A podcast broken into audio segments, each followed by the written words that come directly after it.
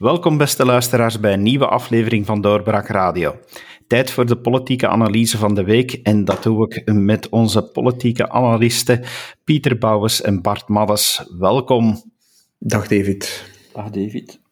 Pieter, uh, jij bent hoofdredacteur en je weet dat we uh, Vlaamsgezind zijn, uh, mm. zeker ook in deze podcast. En, en daarom twijfel ik een beetje hoe ik deze eerste vraag moet stellen, maar we kunnen niet rond het gebeuren in Oekraïne rond. Mm -hmm. het is wel degelijk het Oostfront en dus als, als Vlaming over het Oostfront beginnen blijft gevaarlijk. Maar het heeft toch ook weer gevolgen voor onze politiek, zeker met de energie. Denk je dat, dat daar een bocht gaat komen nu, uh, nu alles zo samenvalt in de perfecte storm? Ja, ik, ik denk dat wel. Hè. Je, zag eigenlijk voor de inval in Oekraïne al dat, dat ze de bocht aan het nemen waren. Het dood lijkt dat je niet kon blijven reanimeren volgens Slaggaard, moest dan plots toch weer tot leven gewekt worden. Uh, het, wordt een, een lachwekkend bochtenparcours. Maar als je dan ziet dat... Uh, Rusland en, en, en het was Lavrov gisteren, denk ik, die zei uh, dat ze ook echt de prijzen van de gas uh, om de hoogte in gingen jagen. Ja, dan denk ik dat je met dat verhaal in, in, Vlaanderen eigenlijk niet, met die gascentrales niet meer wegraakt. En dat dat het einde is van de, van de kernuitstap zoals we die nu kennen. want daarbovenop kwam gisteren nog eens heel, die, heel dat gedoe met die studie van de Krech tegen de opzichte van Elia. En die hadden zich misrekend daar. En die hadden eigenlijk toch nog in één keer 1000 kilowatt extra nodig. Dat is uh, één gascentrale of, of, of één uh, kerncentrale. Dus ja, hoeveel energie zullen we nodig hebben in 2026? Um, ehm, hoe duur zal de gas zijn? Ja, dat, dat, dat wordt één potje waar denk ik, de meeste politici buiten groen hun handen niet zullen aan, uh, aan verbranden.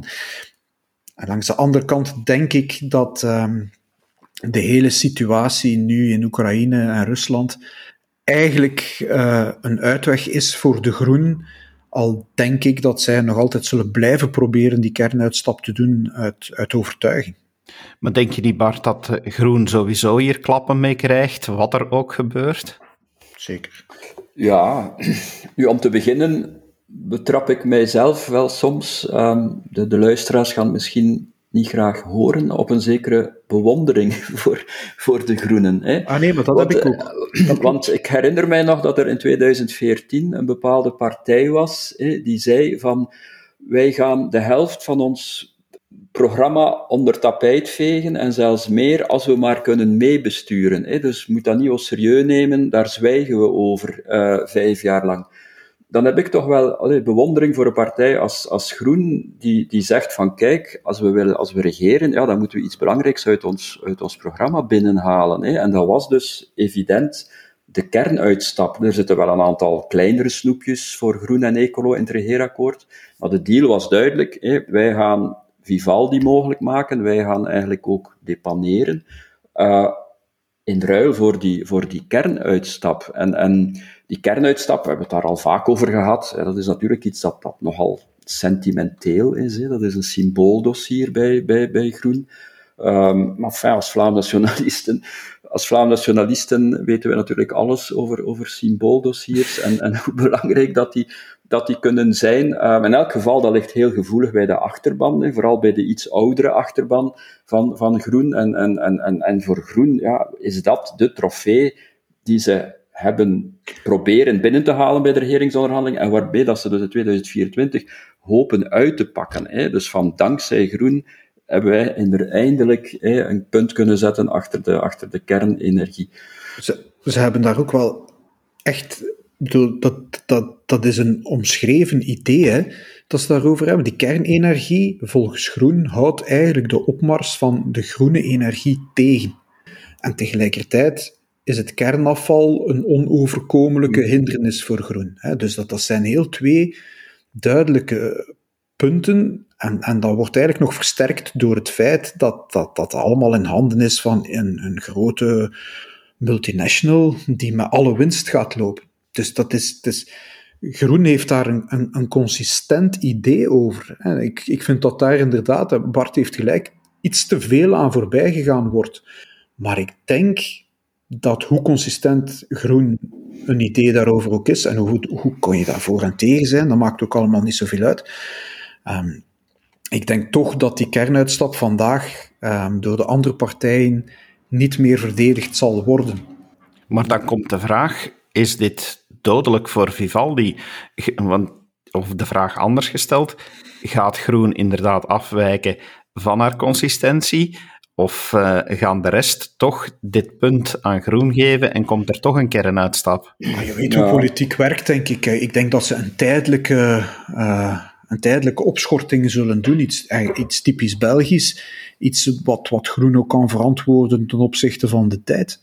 En dat men zegt van, ja, eens die situatie in, in, in Rusland, Oekraïne, of de gasprijzen, of ik weet nog maar, dat, dat, dan moeten we dat herbekijken. Het zal geen definitieve beslissing zijn, denk ik. Ja, maar over die twee kerncentrales heb ik nu toch wel de indruk, ik ken het, allee, de technische kanten van het dossier natuurlijk niet zo goed, ik heb nu toch wel de indruk dat het een beetje een zwart-wit beslissing is. Hè. Hmm. Oftewel zeggen ze van we sluiten die, ofwel uh, we houden die open. En, en, en het, het venster om die open te houden is eigenlijk heel, heel smal. Dat is toch wel, ja, ook daar is wel vrij duidelijk. en, en, hmm. en hoe dan ook zal het ook moeilijk worden om, om die kerncentrales nog open te houden. Hè. Dus dat wordt ook geen wandeling in het, in het park. En dus je zult dan eigenlijk terechtkomen in een beetje de bizarre situatie dat, dat Tine van der Straten zich zal moeten heruitvinden als de redder van de kernenergie in, in België.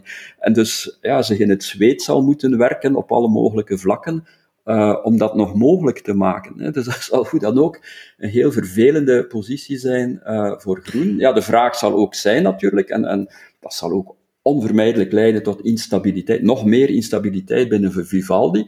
Ja, als Groen die troef kwijt is, gaan ze dan iets anders eisen. Hè? Ja. Um, ja, maar langs de andere kant is, is dit ook de mogelijkheid voor Groen om zich als een verantwoordelijke uh, bestuurspartij op de kaart te zetten. Om te zeggen van kijk, in moeilijke omstandigheden nemen wij moeilijke beslissingen. Dus ik denk, ja... En, ja, maar dat, zijn de, dat zijn dingen dat zijn die electoraal... En, dat zijn dingen die electoraal niet altijd zo goed, zo goed werken, natuurlijk. Hè. Voor die vaste uh, achterban. Dus ik weet niet of dat, het, het goede verhaal is voor Groen om in 2024 mee naar de kiezer te stappen. Maar wij zijn allee, een, een, een verantwoordelijke partij wij hebben, allee, onze belangrijkste prestatie is in feite dat we de regering niet hebben doen vallen uh, over kernenergie.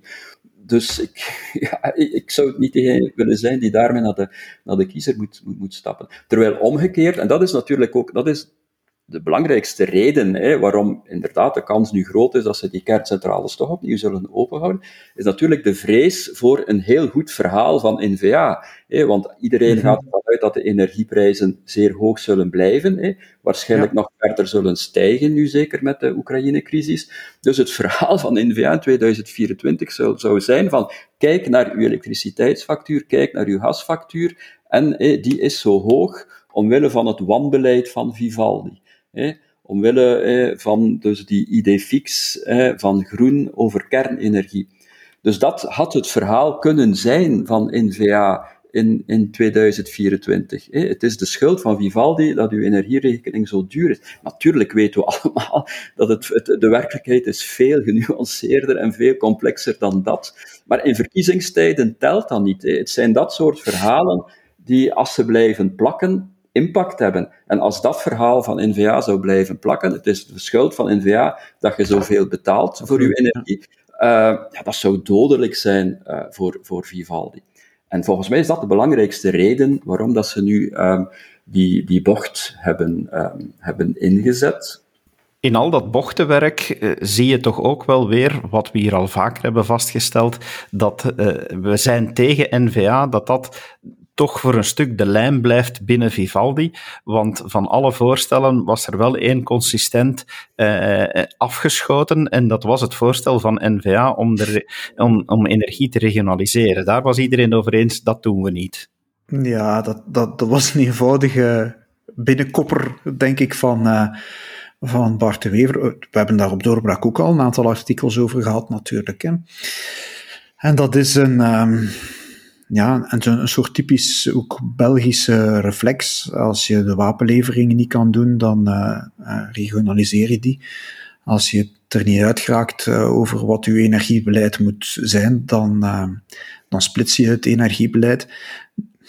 De vraag is natuurlijk of dat, dat eigenlijk allemaal de, de, de, de beste manier is om, om, om zoiets op te lossen. Natuurlijk moet je als politicus ergens ook uh, opportunistisch zijn. En als de kans zich voordoet om, om, om zoiets te splitsen, dan, dan moet je dat ook doen, denk ik. Maar goed, uh, Vivaldi is een, uh, een Belgische restauratieregering, hè, David. Uh, met, met als vaste bedoeling te tonen dat het neo-Belgicisme een, een toekomst heeft en, en, en de toekomst is voor dit land. Jammer genoeg zal vrees ik blijken dat je daar nergens mee kunt landen omdat dat neo-Belgicisme natuurlijk eigenlijk uh, de ontkenning is van, van, van de Belgische realiteit die er is. Namelijk dat je in dit land niet alleen twee democratieën, maar ook twee economieën hebt, eh, twee uh, samenlevingen, twee, twee ideeën. Uh, en, en, en, en dat het heel moeilijk is om dat in één beleid te verzoenen. Dat is inderdaad ook zo, omdat uh, we zien dat in heel veel zaken uh, dat eigenlijk alles wel communautair is. Mm-hmm. Maar in die zin, uh, Bart, ik zag van de week een foto en ik dacht van oei, moet ik nu in de volgende podcast gaan zeggen, meneer de senator, want ik zag jou zitten in het rode ploesje. maar het had, het had wel iets te maken met de staatshervormingen. Ja, dus ik moest optreden uh, op de, de hoorzitting van de gemengde commissie, Kamer en Senaat, maar wel eh, dus in de Senaat, in de plenaire zaal van de, van de Senaat, over de staatshervorming, eh, de, de evaluatie van de staatshervormingen sinds 1970. Eh, dus Comeval 70 uh, heet die commissie officieel. Um, maar het is het seizoen van de hoorzittingen, hè, want ja, ja. er zijn ook al hoor, veel heisa geweest over die hoorzitting rond de verplichte vaccinatie. Maar waar op ik, dit waar moment in het Vlaams parlement over het CST. Ja, over het CST, maar ook in het Vlaams parlement de werkgroep Institutionele Zaken, ja, waar ik ook al eh, in vorige najaar ben, ben langsgekomen. En dan binnenkort, op 9 maart, is er een hoorzitting waar ik ook voor ben uitgenodigd uh, over de voorstellen van Christophe Calvo met betrekking tot partijfinanciering. Mm um, dus ja, we kennen dat ritueel, hè, dan ja, hoorzittingen en dan alle partijen mogen dan lijstjes indienen van wie dat ze willen horen. Um, en dan natuurlijk zeker, ja, als het gaat over staatshervorming, dan kun je gemakkelijk raden welke partijen dan mij voorstellen. Um, en welke partijen dan Dave Sinardet voorstellen. Hè. Dat, dat zullen wel andere partijen zijn. Um, maar natuurlijk, het bizarre is dat iedereen weet perfect op voorhand wat dat al die deskundigen daar zullen zeggen. Hè. Die standpunten mm -hmm. zijn bekend. Hè. Men weet dat ik niet zal pleiten voor herfederalisering. Hè. Men weet dat Dave Sinardet niet zal pleiten voor splitsing of voor confederalisme. dus dat is een beetje een, een, een vreemd ritueel, maar wel, wel een keer boeiend uh, om, dat, om dat mee te maken. Dus... Het is een beetje het, ik vroeg me af, als ik die foto zag, zou Bart het stof moeten hebben wegvegen uh, in de Senaat. En dan wordt de zaal toch nog eens gebruikt. En, en misschien voor iets nuttig, hoewel het is een, een, een, ja, een typische vorm van aan politiek doen, hè, zoals Bart zegt. Het een beetje commissioneren in hoorzittingen, allemaal voor zich uitschuiven, maar je kan toch niet zeggen dat ze er niet mee bezig zijn. En dus dat wordt alles nog eens herhaald. Mm -hmm. de, de, de carousel doet nog eens een toerken. En, uh, ja. en op het einde is er een, een verslag. En komt er iets van? Uh, ik vermoed eerlijk gezegd van niet. Ik heb weinig hoop dat uh, al het werk dat in het Vlaams parlement wordt gedaan rond, Vlaamse, uh, rond uh, uh, staatshervorming eigenlijk echt tot iets werkbaars zal leiden. En ik vrees dat dat ook in, in, in die andere werkgroepen, ondanks de, de, de toevoeging van Bart, en, en dat dat eigenlijk echt tot, tot een duidelijk rapport zal leiden. Ja, nee. Mm. Dat brengt geen zoden aan de dijk. Maar er leeft toch wel iets. Het is nooit weg ja. in onze politiek. Hè. Als we kijken naar de afgelopen dagen, ja, dan heb je toch uitspraken van minister Verlinde. Je hebt het interview met Beke in Palieterke. Um, de, de, je mer- eh, specifiek dan naar CD&V zou ik de vraag ja. kunnen stellen: is CD&V terug wat meer de Vlaamse kaart aan het trekken? Ja, ik, ik was aangenaam verrast. Uh, met dat interview uh, met, met minister Verlinden. Um, dus als het goed is, mogen we het ook wel eens zeggen. Um, dat zeiden ze vroeger in het paliterken altijd. Ah, maar ja, maar dat is ook zo. Um, omdat natuurlijk, allee, ja, we hebben het in het verleden er ook al vaak over gehad, dat je toch ook wel bij, bij CD&V een aantal meer Belgisch gezinde tendensen ziet. Hè. Dus dat soms Joachim Koens ja, ook niet zoveel affiniteit blijkt te hebben met de, met de klassieke Vlaamse beweging, enzovoort, enzovoort. Dan ben ik wel blij ja, dat we opnieuw een duidelijk Vlaams gezind geluid horen bij, bij CD&V. Maar wat, wat minister Verlinden zei, ja, dat is eigenlijk gewoon wat er in het regeerakkoord staat. Mm -hmm. dus het regeerakkoord, ik heb heel kort na de vorming van Vivaldi, heb ik daarover in, op doorbraak.be een, een artikel geschreven, eigenlijk een analyse van wat er allemaal in het regeerakkoord staat over de staatshervorming. En eigenlijk is dat wel, wel redelijk veel. Hè. Je hebt het hele verhaal over de, wat ze dan noemen, place-based policies op vlak van, van uh, arbeidsmarktbeleid en gezondheidszorg. Dan natuurlijk het hele verhaal rond dus die burgerbevraging die, uh, die bezig is. Dat was dan een snoepje voor, vooral voor, voor groen, dus die, die burgerdemocratie, de liberatieve democratie enzovoort. Maar er staat ook duidelijk in het regeerakkoord um, dat ze de gezondheidszorg gaan splitsen. Dat is dan natuurlijk ook wel tegenstrijdig. Aan de ene kant zeggen ze, van, we gaan een burgerbevraging organiseren, we gaan vragen aan de burger, wat moet er met België gebeuren, wat moet er worden gesplit. Maar tegelijkertijd nemen ze eigenlijk al een voorafname op dat debat en zeggen ze van gezondheidszorg moet worden gesplitst, hè, moet zo dicht mogelijk... Zo letterlijk staat het Ja, het staat er eigenlijk wel vrij letterlijk in. Er zitten natuurlijk wel... Uh, de, de, de, er staat bijvoorbeeld dat ze uh, wetteksten gaan integreren. Hè. Wat, ja. wat, is dat dan? Integreren. Uh, dus is dat dan goedkeuren, of is dat... dus, er, zit, er zit een klein beetje ruis op. Maar ja. ik, ik interpreteer dat toch duidelijk als een keuze voor splitsing gezondheidszorg. Er staat ook duidelijk naar de, sub, de subentiteiten. Hè? Dus dat is, dat is jargon voor deelstaten. Ja. En, en, en, en, natuurlijk, dan is de hele discussie kwiet met de financiering. Hè? Wat gaan we doen met de mhm. sociale zekerheid? En dat is, dat, ja, oké, dat is dan de technische uitwerking. maar er wordt een principiële keuze gemaakt voor splitsing gezondheidszorg. En dat is wat dat Verlinden hè, nu nog een keer heeft herhaald. Gelukkig. Hè? Um, daar zal niets van komen, uiteraard niet. Um, maar ik ben wel blij allee, dat, dat, dat, dat Verlinde en dan ook inderdaad Beke en Paliterke ja, dat nog een keer sterk benadrukken.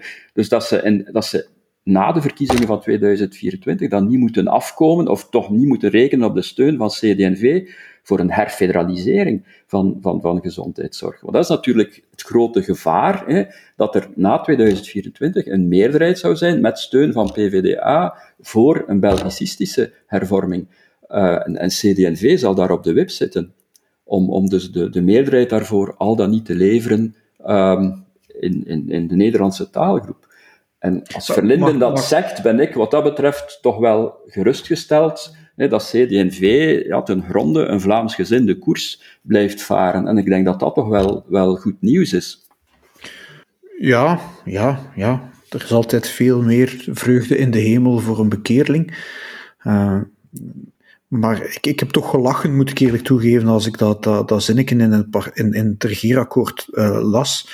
Ja, daar je kan er toch ook weer een paar kanten mee uit. En ik kan me voorstellen dat iemand als Boucher dat toch helemaal anders leest. En, en tegelijkertijd heeft men het dan over de splitsing van de gezondheidszorg, maar met het behoud, um, met het behoud van de solidariteit. Hè. Dus iedereen hier weet dat dat aan de sociale zekerheid uh, niet geraakt wordt. En dan, dan zit je eigenlijk nog altijd met, met, met ja, de financiering van die gezondheidszorg. Dan zit je met een groot probleem. En zolang je daar niet kan aan raken, ja, is het toch een beetje ja, in, in de marge dat je zit.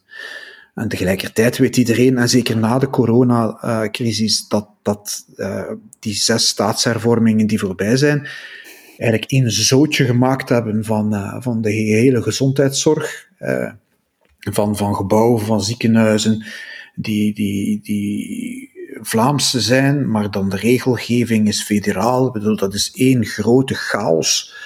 Uh, wel, ja, want dat wil ik er eigenlijk tegen, tegenover werpen. Eh, tegenover de uitspraak van ja, in het regeerakkoord staat. Maar als we dan even naar de daden kijken, in de gezondheidszorg, een van de weinige dingen die je nu binnen Vivaldi uh, toch uh, ziet beslist worden, eh, gebeurt in het ziekenhuisplan. Eerder deze week ook al een podcast gehad daarover. Eh, daar, zie je, daar, daar zie je toch ook weer in dat dossier dat Frank van den Broeke met een ziekenhuisplan komt dat eigenlijk op maat van de Franstaligen is geschreven, van de financiering van de Franstalige uh, manier waarop men aan gezondheidszorg doet. Ja, maar wat verwacht je van een regering waar dat de meerderheid Franstalig is, David?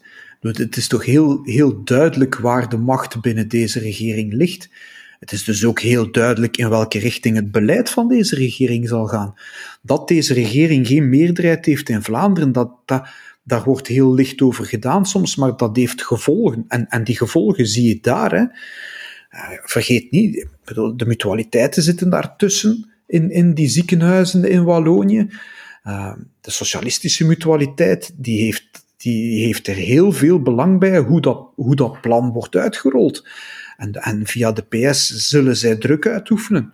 En zullen zij, ja, iedereen weet hoe dat gaat. Hè. Zo plannen worden niet puur op één kabinet gemaakt, maar dat, daar wordt tussen kabinetten van vicepremiers en zo ook over gedebatteerd. Dus dat wordt in een bepaalde richting geduwd. Daar moet een consensus over zijn. Ja, mij verwondert dan niet hè, dat dat zo'n plan is dat helemaal sorry, geheel toevallig past in, in, in, in, in wat de Franstalige ziekenhuizen nodig hebben. Ik had eigenlijk weinig, weinig andere verwacht. Ik hoop dat dat, dat ja, bedoel, ja, Zorgnet Curo heeft het eigenlijk al in zoveel woorden gezegd. Hè, bedoel, ja, ze hebben daar niets meer van te verwachten. Hè. Je krijgt ook dat communautaire wel terug, zeker weer opnieuw in die gezondheidszorg, in de discussie, die al lijkt het mij, een eeuwigheid duurt omtrent die RESIF-nummers. Ook dat geraakt maar niet geregeld. Hè? Die, die, eeuwigheid is zeker al 25 jaar. Ik denk dat het in 97 of zoiets beslist is om, om, om artsen, om quota in te voeren. Ehm, en, en, in Vlaanderen heeft men dan eigenlijk onmiddellijk een ingangsexamen ingevoerd en in Wallonië heeft men dat niet gedaan. Uh, waardoor dat in, in Wallonië eigenlijk al 25 jaar te veel artsen afstuderen. Nu, het RISIF voorziet maar een aantal nummers. Je moet een RISIF-nummer hebben om, om, om arts te kunnen zijn in dit land. Uh, en in Wallonië is men, geeft men nu natuurlijk uh, aan mensen die afstuderen RISIF-nummers uit de toekomst. En dat is al een heel tijdje bezig. Frank van den Broeke is nu de volgende minister die zijn tanden daarop stuk bijt. Maggie de Blok heeft het al gedaan. Uh, ja, de Zweeds heeft het ook niet rondgekregen. Ze hadden een, een akkoord, maar dat hebben de Franstaligen dan eigenlijk gewoon niet uitgevoerd.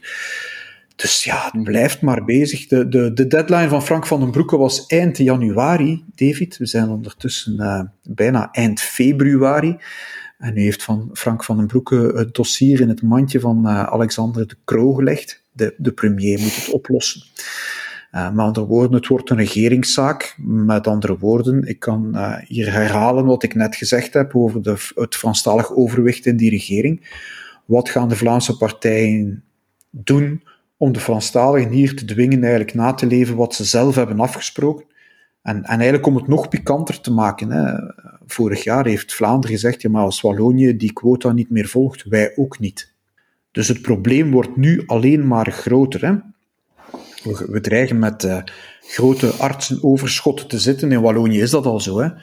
En, en dan zegt men ja, huisartsen, maar het merendeel van die afstuderende artsen zijn specialisten. En als je dan, eh, ik verwijs nog eens naar die podcast die je gemaakt hebt met uh, Lorin Parijs en, uh, en mevrouw Gijbels, die daar een aantal cijfers geven over de overconsumptie in Wallonië. Ja, dat, dat, dat hangt allemaal aan elkaar. Dus als, wij ons, als we dat niet op orde kunnen houden, kunnen we ook onze sociale zekerheid en de uitgaven daarin niet op orde houden. Dat hangt allemaal aan elkaar en dat is inderdaad puur communautair. Maar PS, MR en Nicolo, die, die, die in de deelstaatregering zitten in Wallonië en ook in, in, in Vivaldi, hebben alles in handen. En als zij het niet doen, ja, wat gaan de Vlaamse partijen doen? Bart, wat denk jij dat de Vlaamse partijen gaan doen? Ja, wat dat ze al altijd gedaan hebben, hè, toegeven. Want ik dacht inderdaad dat, dat, dat, dat dat met veel toegevingen min of meer was geregeld in de Zweedse regering. Het komt er altijd op neer hè, dat ze zeggen van oké, we gaan regulariseren. Hè.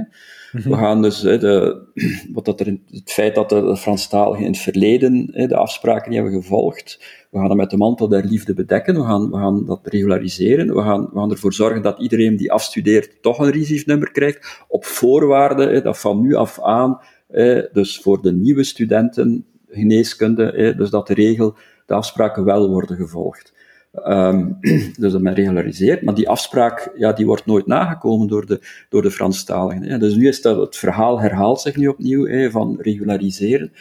Um, ik herinner me dat de vorige rector van de KU Leuven in de Zweedse periode ook een paar keer hard op tafel heeft, heeft geklopt. Mhm. Om, dit is natuurlijk, het is een heel technisch dossier. Uh, Ik moet eerlijk zeggen dat ik het ook niet zo goed ken wat die technische aspecten betreft. Enerzijds. Anderzijds is het natuurlijk wel iets dat in de samenleving heel gevoelig ligt. Hè.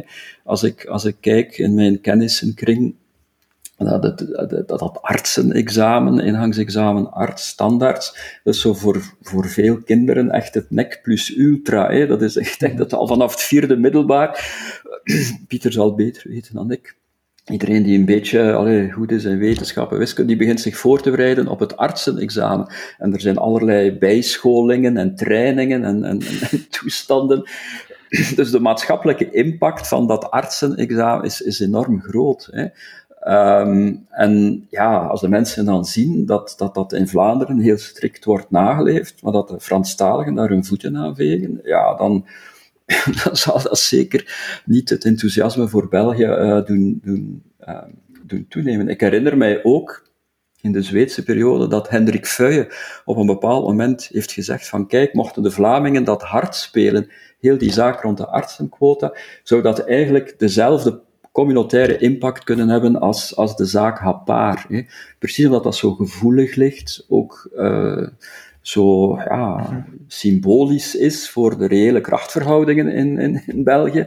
Hè. De Franstalige minderheid hè, die lapt de regels aan zijn laars. Hè. De Vlamingen willen altijd de beste leerlingen van de klas zijn, en, en zelfs als ze daarmee in eigen vlees moeten, uh, moeten snijden. Um, terwijl natuurlijk de Vlamingen zijn hè, die grotendeels hè, de gezondheidszorg betalen via, hè, via de transfers enzovoort. Um, dus dit is echt, mochten de Vlaamse partijen dat willen, is dit echt communautaire dynamiet. Mm um, maar je ziet dat dat inderdaad wordt, ja, de vis wordt altijd verdronken in een, in een heel, uh, heel technisch discours. Ja, de media, de Vlaamse media, die, die zijn ook niet geneigd om, om, om dat echt scherp te stellen, uh, dat, uh, dat dossier. Maar ik denk bijvoorbeeld wel, ja, moesten, moesten Vlaams Belang of NVA dat willen, ja, dat ze daar echt mee zouden kunnen scoren even de schijnwerpers richten naar de Vlaamse regering. We hebben in onze analyses, in onze podcasts, uh, reeds een aantal keren gezegd: oké, Jan Bon komt niet goed uit de verf in het overlegcomité onder die hele coronacrisis. Uh, maar die crisis die, die verandert nu van toon. Ik ga niet zeggen dat, dat dat al voorbij is en dat we, dat we in het post-corona-tijdperk leven, maar je merkt de verandering nu. En hebben we dan ook stilaan niet zicht op wat de Vlaamse regering nu kan betekenen, dat daar toch een andere dynamiek begint te leven, dat die, dat die uit hun eigen Vlaamse dal aan het klimmen zijn? Ja, enfin, dat, dat is inderdaad de indruk die ik, die ik wel heb, hè, dat de, de Vlaamse regering zich toch wel een, een, een klein beetje aan het, um, aan het herpakken is. Hè. Dus er is vandaag blijkbaar een, een akkoord over die heel moeilijke kwestie van de stikstof. Um, dus via stille diplomatie achter de schermen, als dat klopt, hè, is Jan Jan Bon er dan toch wel in geslaagd hè, om, om dat tot een goed einde te brengen. Uh, er hangt ook een akkoord in de lucht uh, rond de, de betonstop. Hè. Dat zijn zo'n beetje de, de twin peaks uh, van de Vlaamse regering momenteel, de, de heel moeilijke dossiers, waarvan iedereen wel vindt van kijk, ja, de, de, Vlaamse regering moet daardoor, moet dat echt oplossen. Uh, dat is een beetje het, het minimum minimorum. Maar je ziet toch heel langzaam ja, dat, zoals je het inderdaad zegt, de Vlaamse regering uit het dal klimt. Uh, zeker als je dat dan vergelijkt met ja, het, uh, het, het wanbeleid, het, het uitstelgedrag van, van de federale regering. Verder is natuurlijk geen dag te vroeg, hè, um, maar ik denk, ja, als, als de Vlaamse regering nu dat momentum zou kunnen aanhouden, hè, op dat elan zou kunnen doorgaan, dat men misschien toch wel in 2024 zullen uitkomen bij een situatie waarbij je kunt zeggen van kijk, al bij al hè, doet Vlaanderen het toch wel een stuk beter dan, dan federaal. Hè. Daar heb je een redelijk homogene coalitie, centrum, centrum, rechts. Dat is nogal wat anders hè, dan, dan, dan die, dat, dat kaleidoscopische beeld federaal, dat gekrakeel tussen partijen met een heel breed ideologisch spectrum hadden van centrum rechts tot, tot, tot, tot uiterst links. Uh, en Jan Jan Bon, al bij al, um, alle communicatiefouten ten spijt die hij maakt, maar al bij al slaagt hij er toch in om akkoorden te smeden, iets wat dat Alexander de Croo totaal niet kan. Dus ik, er is een kans, er is, dat we, er is een kans dat, dat we uiteindelijk daar, uh, daar landen. Maar er is natuurlijk, voor alle duidelijkheid, nog een, nog een lange weg te gaan hè, voor, de, voor de Vlaamse regering. Uiteindelijk, de incidenten waar we het de vorige keer over, over gehad hebben, ik denk aan hè, de, sociale woningen. Um, ik heb ook nu weer ja, die hele problematiek rond de kindercrashes en, en, en Wouter Beke, die dan in het vizier komt daar rond. Dus er is nog een lange weg uh, te gaan. Um, dus die incidenten, ja, die zijn eigenlijk nog, nog allemaal, die liggen nog vers in het, uh, in, in het geheugen. Dus we gaan moeten zien hoe dat verder evolueert. Het kan verkeren, zei Bredero al. Dus uh, wie weet, eh, Pieter, uh, zal dat ook wel zo zijn voor de Vlaamse regering. Maar nu we toch even al het woord gebruikt hebben, post-corona. Ehm, ja, het CST hebben we ook al vaak naar, naar verwezen in onze podcast. Er is een overlegcomité op 4 maart gepland. CST gedaan op 4 maart? Of hopen, moeten we daar ook hopen of moeten we daarvan uitgaan? Welk werkwoord zou je erbij plaatsen? Goh, uh, ik weet het niet. Misschien moeten we niet meer wanhopen. Ik weet het eigenlijk niet zo goed. Um, als je ziet wat er rond ons gebeurt, in sommige landen gaat het snel, in andere landen blijft men heel rigide. Ik vind dat een heel eigenaardig beeld dat je als je vandaag eens door Europa trekt. Um, ik, ik, ga met mijn, gezin naar uh, Rome in de paasvakantie. We waren hier eens aan het kijken, wat, wat zijn de regels eigenlijk? Dat je dan denkt van, kom aan, gaan, zal, dat in april ook zo zijn? Trekken we dan niet beter naar Londen eigenlijk tegenwoordig? Um, ondertussen heeft Verlinden hier gezegd dat ze ook die pandemiewet niet langer dan noodzakelijk uh, overeind wil houden. Ja. We zullen zien. Hè. Uh, haar partij wil in ieder geval al uh, de wet klaarmaken uh, en, en in behandeling beginnen om, om ze zo snel mogelijk dan af te schaffen waardoor dat eigenlijk al die, um, die, die ministeriële besluiten en zo zonder voorwerp komen te vallen en, en dus wegvallen. Ja. Um, maar nu blijven we natuurlijk ook met die barometer zitten die men, uh, die men dan kan opschalen, waar ik ook niet zo gelukkig mee ben eigenlijk. Um, want wat zal volgende herfst geven? Laat ons maar vooruitkijken. Um, wat, wat, wat als het er een gewoon griepseizoen komt? Um, mensen zijn nu gealarmeerd langs alle kanten. Zullen wij weer opnieuw verplicht worden om mondmaskers te dragen, bijvoorbeeld? Dus ja, er is toch. Ik, ik, ik ben soms een beetje bang dat men uh, uh, een bepaalde lijn heeft overschreden en, en dat het steeds makkelijker zal worden om, om terug maatregelen in te voeren. Mm En uh, daar ben ik eigenlijk wel een beetje ongerust over. Als je nadenkt uh, wat allemaal kan, en, en op hoe korte tijd dat allemaal gebeurd is. Uh, ik weet niet of u zich herinnert um, wat er na de, de, de aanslagen in Brussel allemaal geopperd is om, uh, om uit veiligheidsoverwegingen in te voeren en hoe we daar toen tegen waren en wat men nu in deze pandemie heeft ingevoerd. En hoeveel verder dat eigenlijk gaat dan de antiterreurmaatregelen toen. En mijn ervaring is dat, dat dat zo'n dingen wel ingevoerd worden, maar heel moeilijk weer weg te nemen zijn. Maar uh, wat mij betreft, het CST liever morgen dan, uh, liever vandaag dan morgen, omdat ik er ook van overtuigd ben dat het eigenlijk ja, de, de polarisatie in de maatschappij alleen maar uh, vergroot mm. en dat het eigenlijk geen enkele meerwaarde meer heeft. Ja, en, en nog zal vergroten, hè? want 1 maart is natuurlijk een heel belangrijke datum omdat vanaf 1 maart hè, moet je dus eigenlijk die, die boosterprik gehad hebben, dus een derde injectie om eigenlijk groen licht te krijgen. Ik heb daar zelf weinig ervaring mee, omdat ik dat weiger CST voor te leggen. Uh, maar blijkbaar krijg je dan groen licht als je, hm. als je dus in orde bent en als je eh, iets wil gaan drinken op café. Maar bon. Uh, maar iets waar, waar eigenlijk niet veel over gezegd wordt in de media, dat is dat die boostercampagne absoluut geen succes was. Hè? Dus die boosterharing, die braadt eigenlijk niet in de samenleving. Um, dus ik heb het eens opgezocht. Hè? Het is nog maar 60% van de Belgische bevolking uh, die een boosterprik heeft gekregen, hè? terwijl uh, eh, 80% is al, eh, al, al, los van die booster volledig gevaccineerd. Dus eigenlijk twee keer. Hè? Dus nog, maar ja, soms één keer, maar bon. Uh, ja. um, dus je hebt eigenlijk 20% van de bevolking hè, die wel twee keer gevaccineerd is, maar die booster weigert. Hè. Dus dat is, dat is bijna een vijfde. Dus dat, is eigenlijk, dat, dat zijn ja, miljoenen mensen hè, die vanaf 1 maart hè, toegang geweigerd zullen worden in cafés, restaurants, cinemas enzovoort.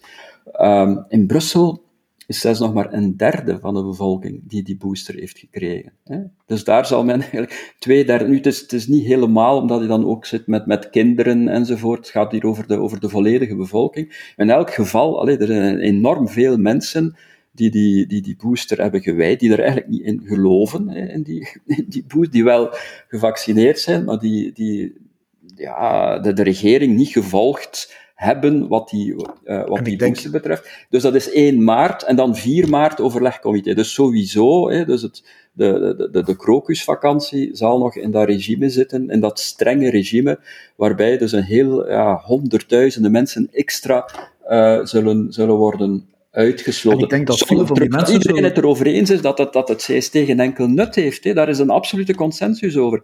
Dat, is geen, dat heeft geen enkel nut, tenzij natuurlijk om de niet-gevaccineerden en de niet-geboosterden dus vanaf 1 maart uh, te, te couillonneerden, te ommerder, zoals, uh, zoals Macron dat, dat, dat zei. En dat is nu, achter de schermen, is dat natuurlijk de grote politieke discussie. Hè. Ik ben er zeker van dat MR en NVA erop aangedrongen hebben om die verstrenging 1 maart voor te zijn hè, en om al vooraf naar code, code geel te gaan. Terwijl omgekeerd, ja, van den Broeke en consorten zou natuurlijk gezegd hebben, nee, we moeten dat, we moeten dat houden om, om ervoor te zorgen hè, dat, dat vanaf 1 maart, ja, dat, dat, dat we een, een stimulans creëren om meer mensen zich te laten boosteren. Nu, dat zal niet werken, hè. dat is in het verleden ook al geweest, dat, dat omwille van die polarisatie, hè, de, de, mensen die zich niet laten boosteren, ja, die zijn daarvan overtuigd, hè. Die, die, die, die, die gaan zich niet laten manipuleren door, de, door, door dat CST. Maar je hebt natuurlijk ja, een aantal politici die daar wel op, op hopen. En dat is nu natuurlijk de discussie. Dus eigenlijk het feit dat nu men dat overlegcomité op 4 maart heeft gepland, is eigenlijk een, een, een, overwinning van de voorstanders van, uh, van het CST. Omdat ze dus dat veel strengere CST nu nog, eh, tenminste tot 4 maart, en al ligt nog een eind langer, want dan gaan ze zeggen van eh, vanaf volgende week gaan we naar code, code geel. Dus heel de krokusvakantie, en misschien nog een paar dagen nadien, zitten we in dat, nog altijd in dat, in dat strenge, verfoeilijke CST-regime. De vraag is hoeveel mensen op 1 maart zich zullen aanbieden en merken dat het rood is. Want ik denk dat ook een heel aantal mensen afhaken als het gaat over de, de, de, de coronaberichtgeving. En dat dus wel eens uh, op 1 maart een aantal mensen heel boos zouden kunnen zijn. En de vraag is, zal dat een, verandering teweeg brengen? Wat gaan restaurants en cafés doen? Als ze zo iemand krijgen en die zegt, ja, mijn CST is rood, ja, gisteren was het nog groen, nou ja, maar je hebt geen booster gehad. En maar in elk geval, in Als dat er zo meerdere zijn die aan uw deur staan, Bart, als, als restauranthouder, dan weet ik niet wat die gaan doen. In Brussel, met, met eigenlijk twee derde van, van, van de bevolking die je uitsluit, normaal gezien, de horeca zou moeten in elkaar storten. Hè. Uh, maar, dat iedereen, weet dat, iedereen, ja, nee, iedereen weet dat dat niet zal gebeuren, hè, omdat in de praktijk men het, men het niet vraagt. Dat is ook mhm. weer de, de, de, hypocrisie van, van heel dat CST-gedoe. Maar dan, ja, in Vlaanderen vraagt men dan blijkbaar wel. Hè, en, en is men veel strenger. Plaats, ja, ik ben nog op niet veel plaatsen binnen geweest waar men het niet vroeg, moet ik eerlijk toegeven. Mm Het is niet dat ik uh, zo'n frequente uh, café-restaurantganger ben, Maar eh, ik hoor hier en daar verhalen van plaatsen waar men daar met een grote bocht rondgaat, of een kleine bocht of een binnenweg. Maar eigenlijk heb ik de indruk dat, dat, dat Vlaanderen dat vrij getrouw opvolgt. Ja, ik, ik moet dan denken, dat was denk ik Joren Vermeers ja. uh, die het gezegd heeft. Wij zijn een volk van horigen. Hè. Um, als we dat eigenlijk, als we zo schaapachtig ons daarbij neerleggen, uh, bij die toch verregaande inbreuk op de privacy, dat het CST is, zonder dat het enig nut heeft. Hè, zonder dat het enig nut heeft. Um, en inderdaad, ja, ik deel de vrees van Pieter, ja, dat, dat, dat is nu, hè, Frank van den Broek heeft ook gezegd, dat is een instrument hè, dat er is.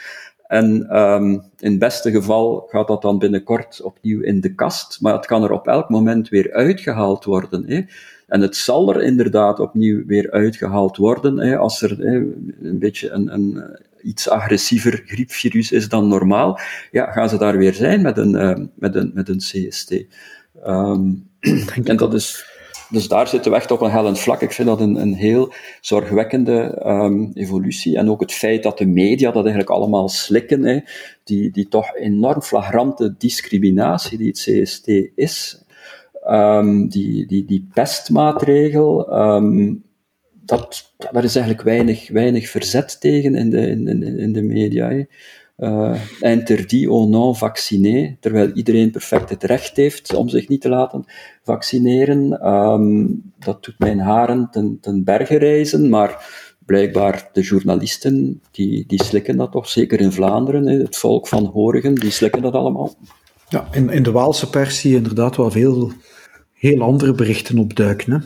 En, en ik heb de indruk, eerlijk gezegd, dat men in de standaard ook wel een bocht neemt. Hè. Men heeft daar nu toch ook onlangs een, uh, een redactioneel dat toch iets strenger was. En dat, dat eigenlijk al een, beetje richting wintermanifest ging, naar mijn gevoel. Maar uh, goed, we leven op hoop. Ook daar, David, we leven op hoop. Laat ons de hoop dan maar verder koesteren. Eén ding waar ik niet moet op hopen, maar waar ik zeker van ben, dat is dat we in deze tijden zeker kunnen blijven van de energie die jullie hebben om uh, deze podcast met mij te blijven maken. Uh, toch één lichtje dat blijft branden. Uh, dus daar kunnen we wel zeker van zijn. Dankjewel Bart, ja, dankjewel dank Pieter. Goedkope energie ook. Bovendien op de koop toe goedkope energie. Maar fantastische energie. En u, luisteraar, hopelijk hebt u de energie om blijven te luisteren. En heel graag tot de volgende keer. Dag. Dit was een episode van Doorbraak Radio, de podcast van doorbraak.be. Volg onze podcast op doorbraak.be/slash radio of via Apple Podcasts, Overcast of Spotify. Bezoek ook onze website op doorbraak.be en steun ons door een vriend te worden van Doorbraak.